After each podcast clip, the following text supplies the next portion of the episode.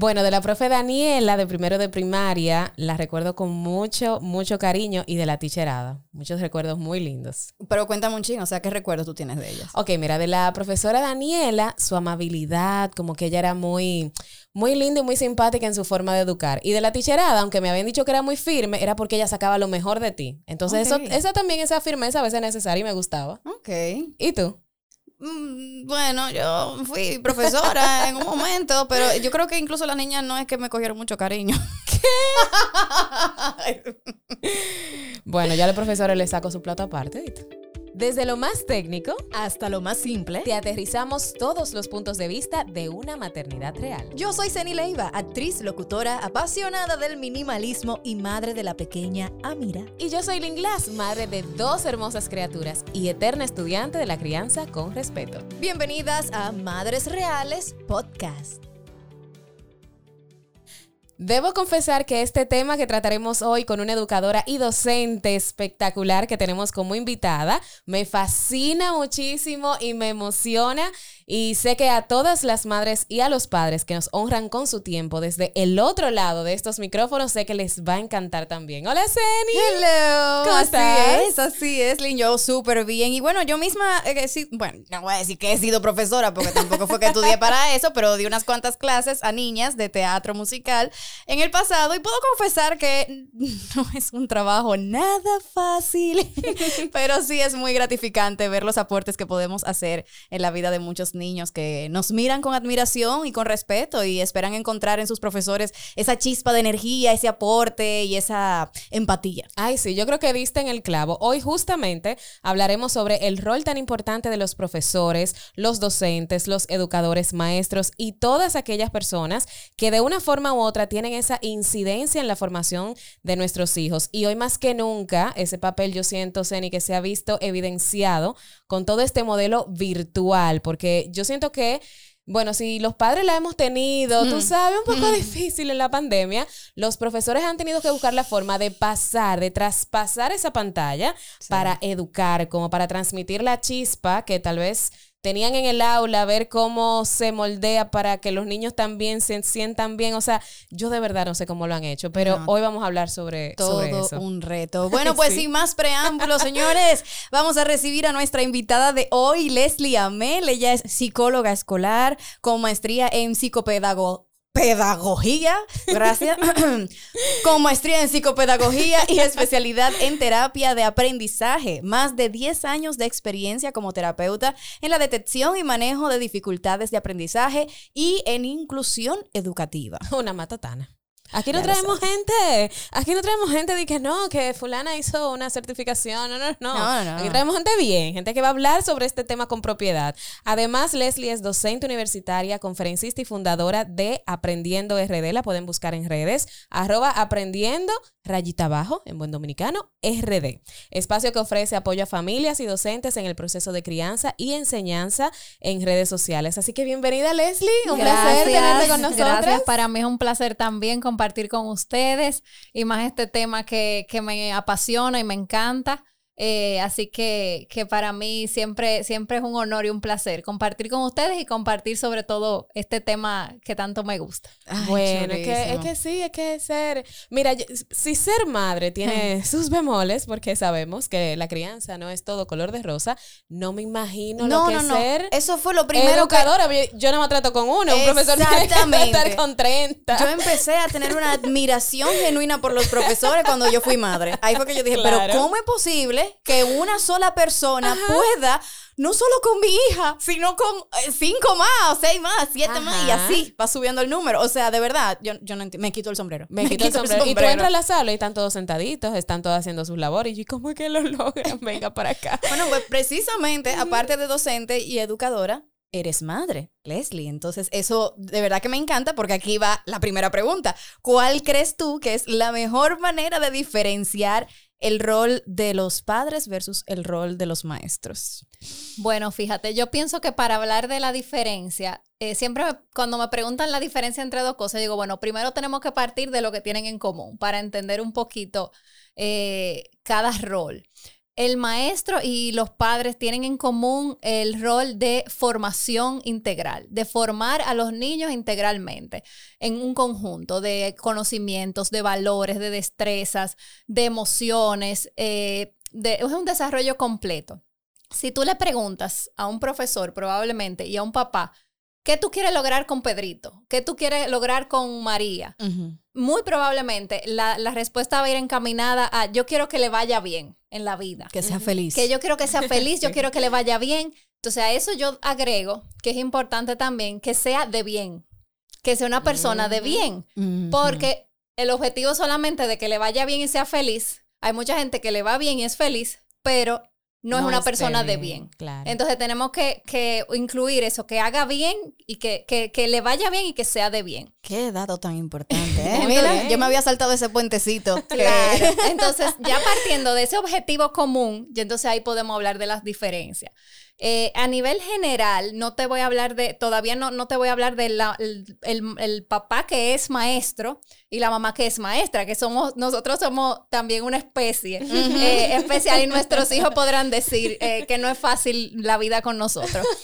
Pero en general, la, la formación que ofrece la familia o que ofrece mamá y papá está más ligada a la experiencia, a, lo, a la emoción, al, al, ejemplo. O sea, el, el, el los padres enseñan con su vida, o sea, es, como, como un reality show. O sea, aquí estamos, el, el, el, maestro de planificación, es un programa planificado. el, papá y mamá es ahí con, con, lo que pueden y con lo que va surgiendo en el día a día. Eh, la enseñanza, por otro lado, de los maestros es más formal, más estructurada, eh, tiene que cumplir ciertos lineamientos, no es tan, vamos a decir, emocional, sino que va más ligada al pensamiento, a la lógica y a los conocimientos académicos, porque eso es, eh, es eh, vamos a decir, algo fundamental. la relación, eh, aunque las dos cosas están presentes en los dos tipos de relaciones, que son la confianza y el respeto, estos dos elementos tienen que estar tanto en la relación con papá y mamá como en la relación con los maestros. Claro. Pero a nivel de la balanza, cuando estamos con mamá y papá, se inclina más a la confianza.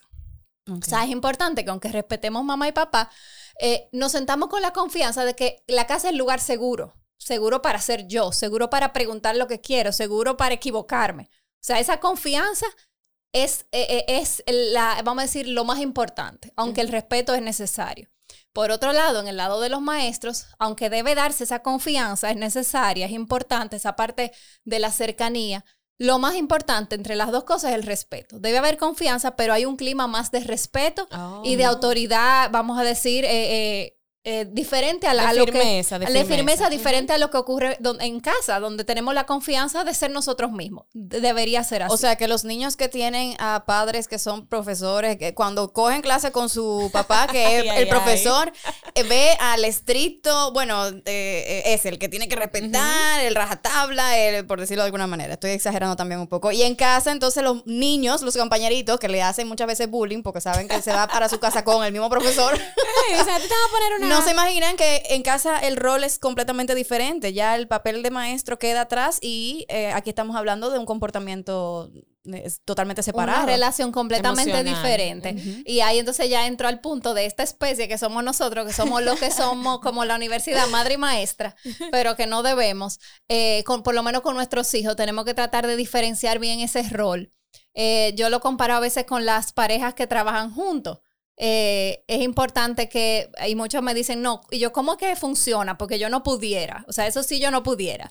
Y, me dice, y me dicen, mira, es que cuando llegamos a la casa ya, no hablamos de trabajo, y cuando llegamos al trabajo ya, no hablamos de cosas de la casa, o sea, tenemos que, o sea, lo hacemos... ¿Hay una verja? O sea, un límite, lo hacemos conscientemente, y cuando yo le voy a hablar en la casa de cosas de trabajo, él me dice, no, no, no, ya no estamos en la oficina. Entonces, esa, esa, esa diferenciación tiene que pasar también con los padres que somos profesores, aunque siempre va a haber, porque eso está en nuestra vocación, en nuestro ser, la tendencia de enseñar, de estimular, de explicar, tenemos que saber cuando ya, ya, hasta ahí llegué. Ya mami, no... mami, vamos a jugar. Exacto. No me estructure tanto la casa de la Barbie. Deja que la Barbie sea feliz. Tenemos que dar espacio a que esa, o sea, tenemos que cuidar que esa relación de emocional, de cercanía, de afecto, de cariño, no se lesione por eh, estar eh, muy implicado en el tema académico. Pues mira, Leslie, yo te voy a contar algo que me pasó iniciando la pandemia, o sea, el día uno de la pandemia, y tengo un post por ahí que hasta lo, lo coloqué en Madre Real, lo voy, lo- le voy a dar refresh. El día uno que estamos todos, bueno, ahora no toca ser profesores porque tenemos como que sentarnos ay, con ay, ellos y que qué sé yo. Mi hija me dijo, yo no quiero que mi casa sea un colegio. Una niña con, en ese momento tenía tres años y pico, no había cumplido los cuatro. Y me dijo, ay, no, mami, yo no quiero que mi casa sea el colegio. Y, me- y, y no, y ella se trancó que ella no quería. Y hasta que no arrancaron, porque eso fue los primeros días, como que no se sabía que la clase virtual, o sea, estábamos como en ese sí, in en ese limbo. En ese limbo, ella me dijo, ay, no, no, no, mami, mi casa es para jugar. Yo no quiero que mi casa sea el colegio. Yo no quiero que tú seas mi tía. O sea, tía porque le dicen así a los profesores. Y yo me quedé yo, pero esta niña es como inteligente. Y yo misma dije, "Pues yo tampoco quiero ser profesora, no te preocupes. pero yo creo que es eso, que ellos, ellos saben diferenciar como que, espérate, no, no, no, a mí no me venga con teoría, a mí no me venga con, no, no, no, tú eres mi mamá. O sea, aquí es con confianza. Claro. Entonces los niños saben más y, e entienden más de lo que uno piensa. Y entonces, volviendo con ese punto específico, ahora que los padres y muchos de ellos que trabajan desde casa, que están pendientes con el tema de las clases virtuales, ¿cómo tú entiendes que pudieran proteger esa relación de quiero que te vaya bien, como hablabas ahorita, en las clases, o sea, tengo que ser como tipo policía para que te entres en la clase virtual y que los niños se salen, pero no lacerar esa relación y esa confianza, esa autoestima de los niños? Claro, mira, es muy importante poner, vamos a decir, organizar eh, el momento de, de supervisión y de, y de apoyo. O sea, cuando yo voy a hacer, por ejemplo, vamos a ponerle un nombre, la tutora. El momento que yo voy a hacer, me, pone, me voy a poner ese traje de, de profesora. eh, es importante delimitar, mira, de tal hora a tal hora, nos vamos a sentar y vamos a revisar el aula virtual. Ya después de ahí, ya, ese tema lo cerramos. O yo te voy a yo, yo voy a pasar por tu, por tu habitación o por donde esté tomando la clase eh, varias veces al día a chequear, pero no es que nos vamos a quedar ahí todo el tiempo. O sea, tenemos que, vamos a decir, es una danza entre, te, entre agarrar y soltar. No agarrarte tanto que te ahogue, pero no soltarte tanto que te pierda. O sea, entonces tenemos que, que en esa danza de, bueno, te superviso, pero te doy tu espacio. Vamos a chequear la tarea de 3 a 4, pero ya a las 4 jugamos, vamos a la clase, vemos televisión, hacemos recetas, porque realmente si, si a- eh, y en buen dominicano, atosigamos al niño Claro. todo el tiempo con la, la tabla, la suma, la, la- la letra, el abecedario. Va a llegar un momento que cuando le, le digamos, ven, vamos a jugar, el niño va a salirte huyendo porque Claro. es- va a estar cansado de, esa, de, de ti. De O sea, hecho, en el colegio no le pasan a los padres un reporte diario de qué fue lo que hicieron y el seguimiento de lo que, o sea, es el niño que sabe eso y uno al final se entera de cómo le fue con la nota. Pero eh, precisamente para seguir dividiendo, como que imagínate, si es a mí que me lo entregan, yo voy a convertirme en una tutora después en la casa y no, eh, mira, yo el ejercicio que tú hiciste hoy, ven, vamos a repetirlo, ven, que eso no tuvo Claro, claro. hay que cuidarse de no sobre, sobre implicarse. O sea, hay que, claro, como padre tenemos que implicarnos, pero no sobre implicarnos. Yo he visto casos de papás que se sientan a, a coger la clase al lado y hasta opinan. Y hasta, hasta dicen, ¿no? Y, que, y, y después tú dices, pero Dios mío, o sea, ¿A quién hay le está dando la clase? Ay, ay, hay, que respetar también el espacio y, cuidar esa, esa parte de esa individualidad y que ese es su espacio con sus compañeros, con su profesor. O sea, también eso es un, un- un momento en que el niño tiene que hacerse independiente. Eh, y, y disfrutar su espacio, como si fuera, el- o sea, no tienen ahora esa desvinculación que tienen al irse al colegio, pero entonces vamos a tratar de generar cierta, ciertas, ciertos espacios de respeto dentro de la casa. Bueno, él está tomando su clase, déjame dejarlo, a menos que necesite que yo entre o que sea un niño que necesite mucha supervisión. Pero si el niño le está yendo bien y está manejando su clase bien, vamos a tratar de respetar ese espacio. Claro. Qué bueno que poco a poco ya empiezan las clases presenciales, porque mira, Sí, Sí. la eso ha sido un reto, so- no solo para el profesor, sino también para los padres. De verdad que manejar esa virtualidad en una estructura que no era virtual anteriormente, porque está existe el homeschooling, el formal, donde si tú decides que tu hijo toma las clases en Ujú. casa, pues tienes la opción, pero ya, es, ya tiene una plataforma y está formado para eso, tiene un- toda una estructura en base a eso, pero de repente a un colegio venir Y sobre cambiarlo todo, tiene lo más importante, que es la decisión. Que el que, el que decide, Claro. la palabra clave, el que decide hacer homeschooling es porque lo, lo decidió y, y- y está consciente de las implicaciones. Pero Claro. eh, en esto fue una cosa que nos dijeron, bueno, tírense a la piscina, ¿saben nada o no? No sé, pero resuelvan. Entonces, realmente eh, hay, hay muchos, en muchos hogares eh, esto ha sido muy tenso. Han sufrido los padres, han, su- han sufrido los niños, porque la relación, inevitablemente, se ha visto comprometida, la Claro. relación mamá y papá, porque si yo tengo que supervisarte, si yo tengo que chequearte, si yo estoy siendo más policía Y que, que hay mamá, que hacerlo. y hay que hacerlo en algunos, y en algunos casos más que otros, pues entonces inevitablemente esa relación sí se, se lastima un poco. ¿Y qué hay de la relación padre-maestro? Porque muchas veces... una relación delicada esa, Es una relación, tecla. mira, yo de verdad, yo soy, yo soy muy de que si yo elegí ese centro educativo para, para mis hijos, es porque yo confío, porque compartimos los valores, es. porque yo fui a visitarlo. Entonces yo no puedo estar que cada cosita que mi hija me diga, yo vaya y le pelee al profesor, porque se supone que somos yo y el profesor un equipo. Corrígeme si estoy equivocada. Claro. Entonces, ¿qué tú dirías como tal vez de esos padres eh, que le llaman padres helicópteros, como que quieren controlarlo todo y van y pelean con el profesor? ¿Cómo tú del otro lado, no de, de madre, sino como docente, O de ambos lados. O de ¿Cómo ambos. podemos verlo de ambos lados? Exacto. claro. Esa es la ventaja que tenemos con ella. esa relación, cómo tú entiendes que pudiera como fomentarse mejor? Mira, es muy importante dos cosas, el respeto, o sea, respeta, que, que el papá respete a la autoridad del maestro, eh, que, lo, que respete su dignidad, que respete su trabajo y la confianza, o sea, hablar con confianza, pero en el marco del respeto. Eh, y mantener una comunicación siempre abierta. ¿Qué es importante? Que el niño perciba esa, esa, ese bloque firme, así como a mamá y a papá, que no va a venir donde mamá para Ajá. desautorizar a papá. Asimismo, con los niños no debemos hablar de los maestros. No debemos, o sea, eh, eh, decirle, por ejemplo, Ay, a los qué niños, abusadora, qué esa cuánta tarea eh, te pone. Esa profesora es una Mm, abusadora, esa profesora ujú. sí le habla mal, esa profesora eh, eh, sí, sí le pone tarea, o esa profesora no sabe explicar. Esas son cosas que se manejan entre adultos. Ujú. En adulto, tú te- te- el primer paso es dirigirte a la maestra. Decir, mira, eh, está pasando esto con fulanito, él no está entendiendo, ¿qué podemos hacer? ¿En qué te puedo ayudar? Eh, ¿Cómo podemos trabajar en equipo?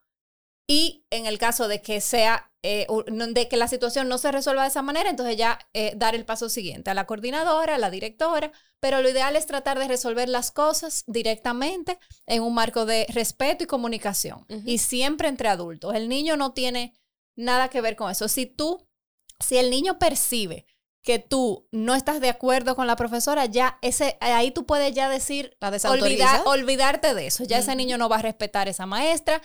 Muy probablemente esa clase no le, no, no le preste la más mínima atención porque ya tú, tú o se sea, siente respaldado por el padre de que también está de acuerdo de que esa, esa clase... el no. ni- los niños son muy leales a sus padres.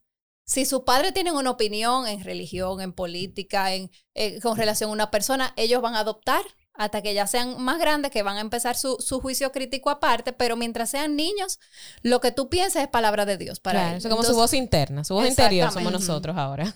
Sí. Y Wow. una preguntita, ¿cómo, por ejemplo, esto de la, de la pandemia, de las clases virtuales, tú entiendes que tal vez ha afectado esa salud mental de los profesores? Porque se habla mucho de la salud mental de los padres, la salud mental de los, de los niños, pero si de repente, mañana o pasado, porque sé que se está hablando de un protocolo de, de, vuelta a clases de una forma segura y voluntaria, ¿qué tú entiendes que los profesores, si del otro lado de estos micrófonos están escuchando, deberían hacer antes de entrar a, a- a las escuelas? Vamos a poner de lado las vacunas, que sabemos que lo primerito es que ojalá se vacunen todos, pero tal vez eh, tomar alguna ayuda psicológica, porque es lo que tú decías, no podemos desvincular a la persona de la profesión. Al final del día siguen siendo personas que también padecieron una pandemia, una cuarentena. Entonces, ¿cómo tú entiendes que se ha podido ver afectada esa salud mental de los profesores durante todo este proceso? Sí, realmente los profesores han estado bajo mucha, bajo una carga muy grande de trabajo, mucho más que presencial. Eh, o sea, esa es la- el planificar esas clases virtuales implicó eh, aprender, es como una carrera nueva. O sea, te puedo decir, porque yo tuve que hacer muchos entrenamientos también, que fue como aprender otra cosa. Es como que tú estudiaste eh, arquitectura haciendo los planos dibujados y después ya lo tienes que hacer en un programa. Eso, eso, eso en la universidad, eso son como, como Claro. dos, dos cuatrimestres, nada más el programa de computadora. Sí. O sea, entonces es lo mismo. Fue de repente en un mes meter toda esta información, toda esta, es- eh, toda esta, eh, eh, esta nueva forma de enseñar bajo todo el estrés que tiene la vida normal, Ujú. que tiene la pandemia, que tienen mis hijos, que tiene mi papá que son mayores, que tiene la situación económica que mi esposo perdió el empleo, que todo, todo el estrés que trajo, que trajo para toda la pandemia, sumarle eso a que estoy haciendo una, es como hacer una carrera. Y nueva. también eran padres la mayoría, o sea que encima de todo también ellos estaban lidiando, con Lidiando. clase virtual en su casa. Exacto, lidiando con la educación virtual como padres y como maestros. O sea, a mí me pasaba en medio de una clase que venía mi hijo y me decía, se me cayó el internet, yo los estudiantes, espérense que tengo.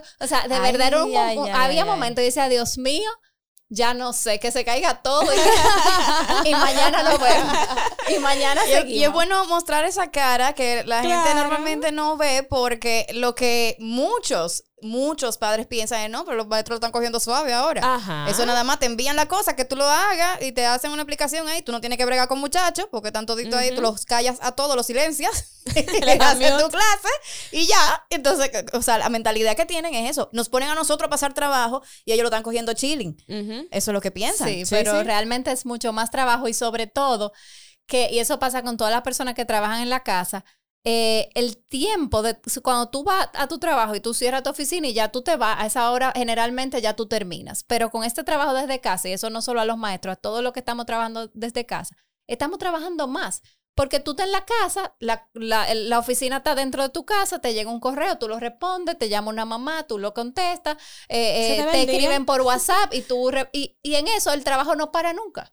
O sea, no se acaba, no hay, no, ya llegué a mi casa, salí del trabajo, no, el trabajo, la casa, todos los niños, la- lo que hacer, todo se junta y no hay un espacio como de, de, de me cambió el sombrero, no, ya, o, o ya estoy en la casa, ya me quito los zapatos y me olvido de eso. O sea, ya esa, esa, esa parte de relajación no, está, no, no se está logrando porque el trabajo está implicado con la casa.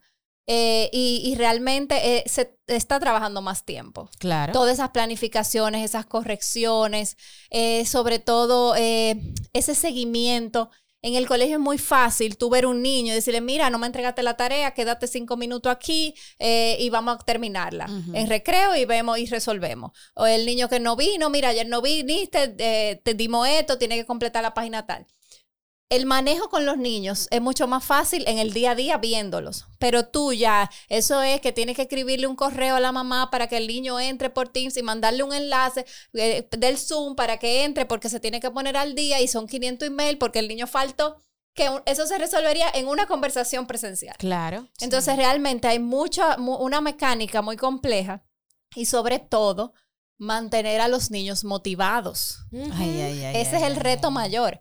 Los profesores se frustran porque hacen de tripa corazón, preparan una clase, buscan un video, creen que va a ser lo último del mundo y los muchachos con la cámara apagada durmiendo. O sea, o sea, realmente es, eh, es a veces frustrante porque mantener la motivación a través de una pantalla es muy difícil. Claro. Hay- hay- au- Imagínate un aunque- ambiente, un ambiente en un aula eh, es chulísimo, está plagado de colores y están todos juntos y tú cantas y todos están cantando contigo, pero en la virtualidad está cada quien en su casa, quién sabe si uno está en una cama saltando, el otro está no se sabe dónde. O sea, no hay un ambiente, hay muchos ambientes diferentes y, es difícil. Y que la, la, así como dicen que el alimento del artista es el reconocimiento o el aplauso, el alimento del maestro es ese contacto con el alumno. Ay, sí. O sea, es ese, ese tú a tú, que es lo que no tenemos. Entonces, realmente eh, es eh, eh, muy difícil. Sí, te puedo entender en ese punto porque yo hice una obra de teatro virtual, o sea, fue una, una obra que habíamos hecho ya en microteatro, eh, Diego Vicos y yo, em, y la hicimos entonces vía Instagram, nos conectamos él y yo y hicimos nuestro, eh, hicimos nuestro diálogo eh, Wow. nuestra- y actuamos Eso por fue ahí. como al principio de la pandemia. pero fue al principio de la Sí, pandemia, sí, ya sí. me acuerdo. Pero Que yo estaba lactando pero en nada que ver. O sea, nada que ver, nada que ver. Me imagino que así mismo con los profesores. Tocaste un tema que me, me interesó mucho, que es, es el, de la, el de la motivación. Entonces, en este caso, aunque ya se está viendo la luz al final del túnel y empiezan las clases presenciales, Dios mediante, em, ahí va, va a ser opcional, como quiera que sea. Y van a haber padres que van a preferir que sus hijos sigan estudiando en casa. ¿Cómo, qué tips podemos darles para que ellos ayuden a mantenerlos motivados a sus hijos y que no toda la carga la tenga el profesor? Claro, es muy importante si ya como familia eh, tenemos ese, vamos a decir, ese discurso de que no, que no, no, mm, eh, si ya tomamos la decisión de que el niño no va a la clase, es importante, entonces eh, nosotros motivarlos a que ¿Por qué eso es bueno? Porque lo elegimos. Entonces ahí va a venir un tema complicado porque ellos van a ver que va a haber amiguitos que, sí, van. Entonces eso, eso va a traer todo un nuevo Un tema debate. para, para los padres. Entonces es muy importante, como somos buenos eh, vendedores, tenemos que venderle la idea de por qué eso es lo mejor. Lo mejor porque te cuida, lo mejor porque todavía no hay- falta persona por vacunarse. Ustedes eligen cuál va a ser la, la- el discurso que le van a dar, claro. pero es importante. Pero fulanito está Sí. No, y que y eso que tú dices es muy importante porque Ay, cada ay. padre que sepa que la decisión que esté tomando va a ser la mejor para su Claro, familia. claro. Hay un grupo de padres que quiere la presencialidad porque dentro de su armonía familiar Tal vez eso es lo que les conviene porque trabajan en oficinas y no quieren dejar a los niños solos y no tienen personas que les eh, asistan en las clases virtuales, pero tal vez hay otros hogares donde sí, mamá o papá están ahí y eso le funciona a ellos, todavía le tienen miedo a, a un contacto, entonces cualquier decisión que tomen entendemos que lo está haciendo por lo Claro, mejor para claro. su Y familia. hay niños que tienen situaciones ellos mismos de riesgo, de Claro. salud, que son alto riesgo y Sí. que, o que tienen en la casa personas de alto riesgo. Eso es un factor importante a tomar en cuenta. Entonces, así como uno defiende su punto cuando uno le dice a un adolescente, a esa fiesta tú no vas,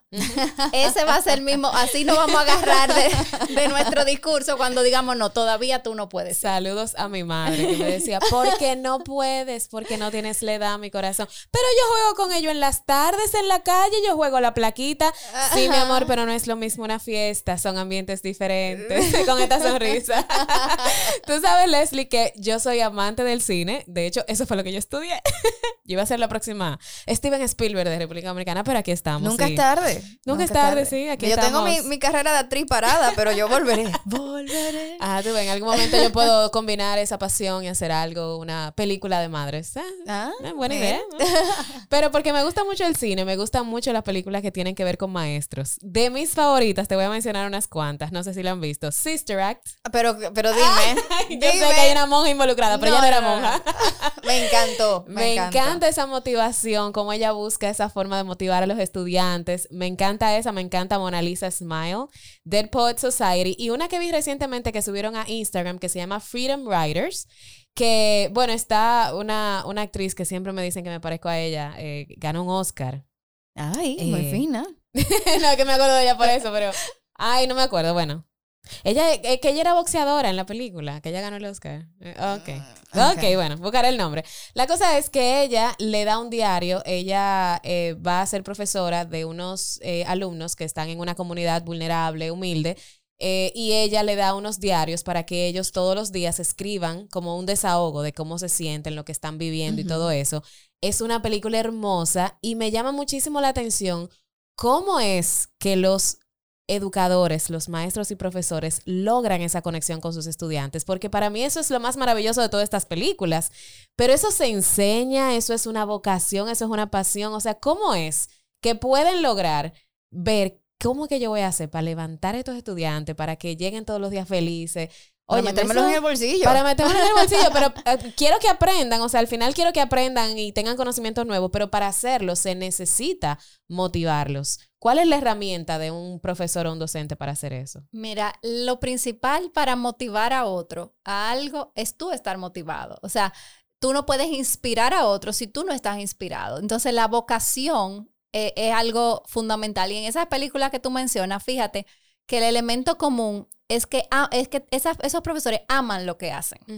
Aman lo que hacen, es su pasión. Entonces, eso es importante. Que el profesor no esté ahí porque no tiene otra cosa, que él no esté ahí porque el sueldo o porque eh, ya tiene tanto año ahí, no hay otra cosa que hacer. Entonces, eh, eh, lo importante es que esa llama, esa, esa vocación esté viva y que el maestro, esto va a sonar raro porque hemos hablado mucho de, de que hay que, que, se- que los roles tienen que estar, vamos a decir, muy establecidos. Pero el maestro tiene que ser un poco papá en el sentido de que tu persona me tiene que interesar, tu persona me tiene que preocupar, no que tú aprendas matemática o biología o, o- o- o que, o que sepa poner acento, más allá de que yo quiero que tú aprendas esas cosas, tu persona me preocupa. Quiero que te vaya bien, quiero que seas una persona de bien, quiero enseñarte valores, quiero enseñarte, eh, eh, quiero Ay, guiarte, sacar quiero lo ser- mejor de ti. sacar lo mejor de ti. Si tú no has descubierto tu pasión, quiero enseñar, quiero, quiero que descubras para qué eres bueno. Si no tienes autoestima, quiero ayudarte a desarrollar autoestima. Si no tienes autocontrol, quiero ayudarte. O sea, de- descubrir como un papá que descubre cuáles son las fortalezas y debilidades de sus hijos. La fortaleza se la celebra, se la potencia, las debilidades se la ayuda a trabajar. Esa visión de papá o mamá es importante que el maestro la tenga, que no es más que un trabajo. O sea, el maestro es mucho más que, que un trabajo cualquiera donde ya el maestro siempre es maestro. El maestro es maestro fuera de la escuela, porque tú te encuentras con un estudiante en un supermercado y si tú estás eh, peleando con uno en la fila, tú estás enseñando. O sea, el maestro enseña siempre, en todos los momentos. verbal, no verbal, su comportamiento, sus acciones, porque es lo que tú dices, ¿no? Y le decíamos ahorita, no se puede desligar la persona del maestro. El maestro no puede llegar y ser de que lo más divertido, pero después en su casa estar súper triste, porque eso se va a traspasar, ellos lo van a sentir. Claro, y si no te gusta lo que haces, por más que tú te pongas como un payaso y haga un show y haga todo un, un- un espectáculo, los niños, los adolescentes son sumamente perspicaces. Ujú. O sea, si, si a ti no te gusta tu trabajo, no te gusta lo que haces, no te gusta lo que enseñas, ellos lo notan. Y no te compran. Es como tú dices, hay que ser vendedor. vendedor. Ellos no te compran lo que... Si tú, si tú llegas, la matemática es lo mejor del mundo. O sea, ellos no te van a comprar eso. O sea, cuando un maestro ama lo que hace, se nota. Y el, y el Ay, niño sí. lo nota.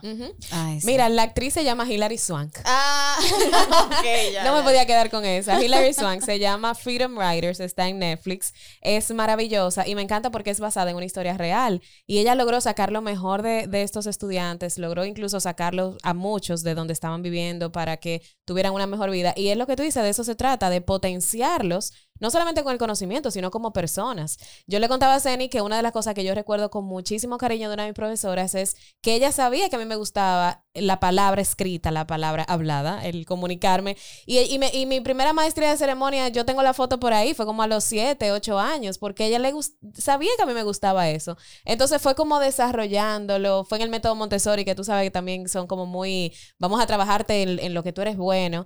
Entonces yo creo que ahí se nota la diferencia, tal vez de los profesores tradicionales, por, así decirlo, que utilizaban como las reglas para darle a los estudiantes, aprende, escribe, y ahora se hace de una forma diferente, más respetuosa. ¿Tú entiendes que esto es algo que ha venido evolucionando porque la crianza ha venido evolucionando o es algo que se ha dado solo? Fíjate, la educación ha evolucionado, igual que como la crianza. Nosotros, la educación en un principio venía de la revolución industrial, donde eh, lo importante era la productividad. O sea, la, la escuela surgió como una factoría. O sea, vamos a entrar muchachitos, sacar muchachitos que sepan leer y escribir bien y lo que no para afuera. O sea, esa era la filosofía. El que es bueno se queda, el que no es bueno se va y que salgan todito igualito como un patrón de una camisa. O sea, esa era la idea. Después se fue, fue evolucionando, empezamos a hablar de inclusión, de educación especial, de educar eh, enfocado en las necesidades de cada niño. eh, y empezó a cambiar la educación de una educación adultocéntrica, donde yo doy mi clase, si tú coges tú coge lo que tú puedas y el que quiera aprende, el que no, no, y lo importante soy yo, el maestro que era como un eh, catedrático. Y ya, entonces cambiamos a una educación eh, eh, eh, niñocéntrica, o centrada en el estudiante, eh, centrada en, sus necesidades, en sus habilidades, en el ritmo, que cada niño aprende de- a un ritmo diferente. Se ha hecho una educación más a la medida, que es más humana y es más justa. Eh, entonces, el hay maestros, como todo en la vida, que se han adaptado a esa evolución de la educación y han ido con los tiempos. Y hay maestros que se han quedado todavía en la educación de factoría, Donde todo tiene que ser igual, donde todos aprenden al mismo ritmo, donde Vamos a Eh, poner eso- esos exámenes capicúa. Mira, a mí me daba uno pique, porque yo decía, pero el punto no es que nosotros lo llenemos bien. Si yo estudié para esto, este examen tiene que venir para que yo responda bien. No, no, no, pero te ponían una cosa que, una pregunta rebuscadísima para que tú respondieras falso o verdadero, pero tú ni sabías cuál poner porque no... ¿Para qué? O sea, el, el punto no es que yo aprenda o es ponérmela difícil. Exactamente, exactamente. Eh, eh, una, una educación muy, eh, vamos a decir, de muy centrada en que, en que el, el- lo único bueno es lo académico. O sea, que tú eres bueno si eres bueno en lo académico. Y se dejaban atrás muchísimas otras habilidades. Tal vez el que saca 100 no es el más empático. Tal vez el que saca 100 no es el que llama al amiguito que te enferma. Entonces, resaltar esa empatía, ese liderazgo, ese, esa habilidad artística, esa habilidad para las letras, eh, eh, ver a cada niño en su esplendor, o sea, ver a cada niño con lo que puede dar. Antes el único, lo único que importaba era que sacaran buena nota. Ahora hay otras cosas, hay otros valores, hay otras, hay otras habilidades que se toman en cuenta. Y tú entiendes que ahora con las clases virtuales es tan importante esto que tú estás diciendo, o yo siento que a veces más que lo académico, porque ahora tal vez, bueno, mis hijos están pasando, los míos no, no están en una edad tal vez donde están recibiendo un currículum académico mucho más eh, eh, extenso, profundo, pero tal vez un niño de 7, 8, 9 años, primero, segundo, tercero, que los padres tal vez como que lo lleven más suave. Mira, no sacó A, sacó B. Pero espérate, estamos en una pandemia. O sea, tú entiendes como que tiene que reconsiderar que Tal vez este no es el año donde van a ser estudiantes de A. Claro, estamos en un, momento de crisis y eso interfiere en todas las situaciones de la vida. Así como hay niños que a nivel de desarrollo han tenido regresiones, que, que el pañal ya lo habían dejado y volvieron atrás, que no están comiendo bien, que no están durmiendo bien, eh, niños que no están socializando porque no están viendo niños, o sea, en todo. Y hay niños que académicamente también tienen sus dificultades. Señores, hay niños que no aprenden a través de una pantalla. Hay niños que necesitan el contacto, que están haciendo un esfuerzo sobrehumano para lograr algo. Entonces, vamos a, enfocarnos en que logre lo mejor que pueda, pero cuidando esa parte emocional, cuidando esa salud mental, porque ahora mismo es lo más importante. El contenido después se, se, logra y se, y se adquiere. Ahora, un niño sano, un niño equilibrado, va a aprender. Va a aprender mañana, en un mes, en dos meses, pero un niño con ansiedad, con depresión, con situaciones emocionales, con un clima en la casa de agresividad, de violencia, no va a aprender aunque tenga el presencial, el mejor método, la mejor maestra, porque e, es, e, el entorno es lo que es el marco del aprendizaje, o sea, ese entorno familiar, ese, ese cuidado, ese soporte esa palabra, decir, mira, yo sé que tú estás haciendo lo mejor que tú puedes, yo sé que esto es difícil. Justamente yo estaba leyendo algo que, que publicaron, que lo voy a traducir y lo voy a, a, publicar, que decía, yo sé que ser un niño en una pandemia es difícil. Y tú tienes que saber que ser un adulto en una pandemia es difícil. Claro. Pero nosotros podemos hacer cosas difíciles y nosotros podemos hablar de cosas difíciles. Y esto va a pasar, lo importante es que no tenemos a nosotros. Entonces, yo, eso me encanta porque realmente tú tienes que aceptar o sea, porque estamos muy en el adulto. No, que la salud mental, que los adultos, que la atención, que, la, que se han disparado las adicciones, se han disparado las enfermedades mentales y muy enfocado en todo en la crisis del adulto. Pero ¿y el niño? Exacto. Entonces, el niño también está viviendo todo eso que está viviendo el adulto.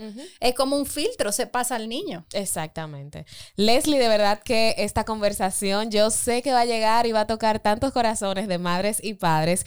Y precisamente porque queremos seguir educando, queremos seguir abriendo conversaciones importantes. Les recordamos que Leslie Amel va a estar en Madres Reales Talks, el evento más grande de maternidad real que vamos a tener en este año.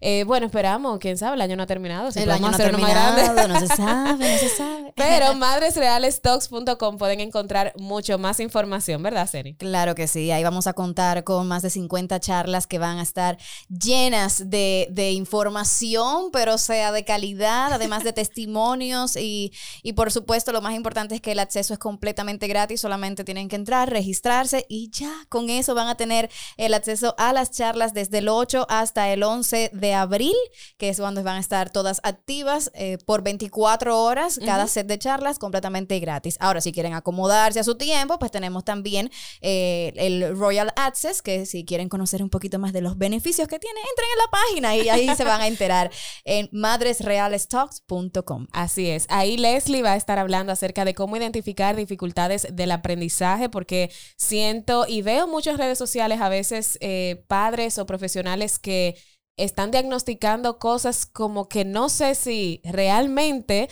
constituyen una dificultad de aprendizaje. Entonces me encanta que pongas el dedo en la llaga y diga, esto sí y esto no. Así que es una charla que no se deben perder. ¿Qué cosas más o menos vamos a encontrar allá? Mm, bueno, vamos a hablar un poquito de, indicadores. Eh, porque eh, los padres realmente no pueden diagnosticar, pero son los principales y más importantes observadores.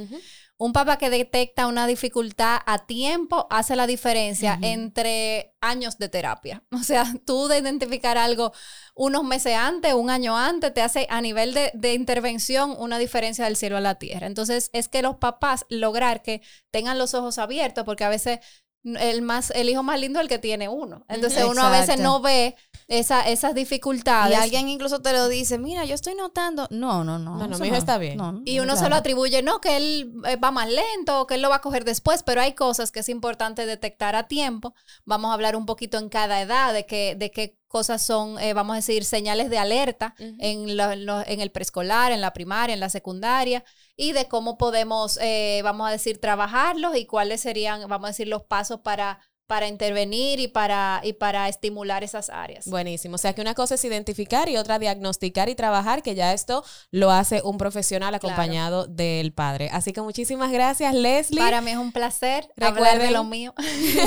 y las puertas todas que están abiertas aquí en Madres Reales Podcast. Y recuerden que con ella pueden seguir la conversación en arroba aprendiendo rayita abajo RD, donde también ella comparte muchísimo conocimiento de valor e información importante para ustedes. Esto fue Madres Reales Podcast. Ceni, nos vemos hasta la próxima. Hasta la próxima. El próximo, martes, aquí estamos con otro episodio súper nuevo y súper interesante para ustedes. Chao. Bye.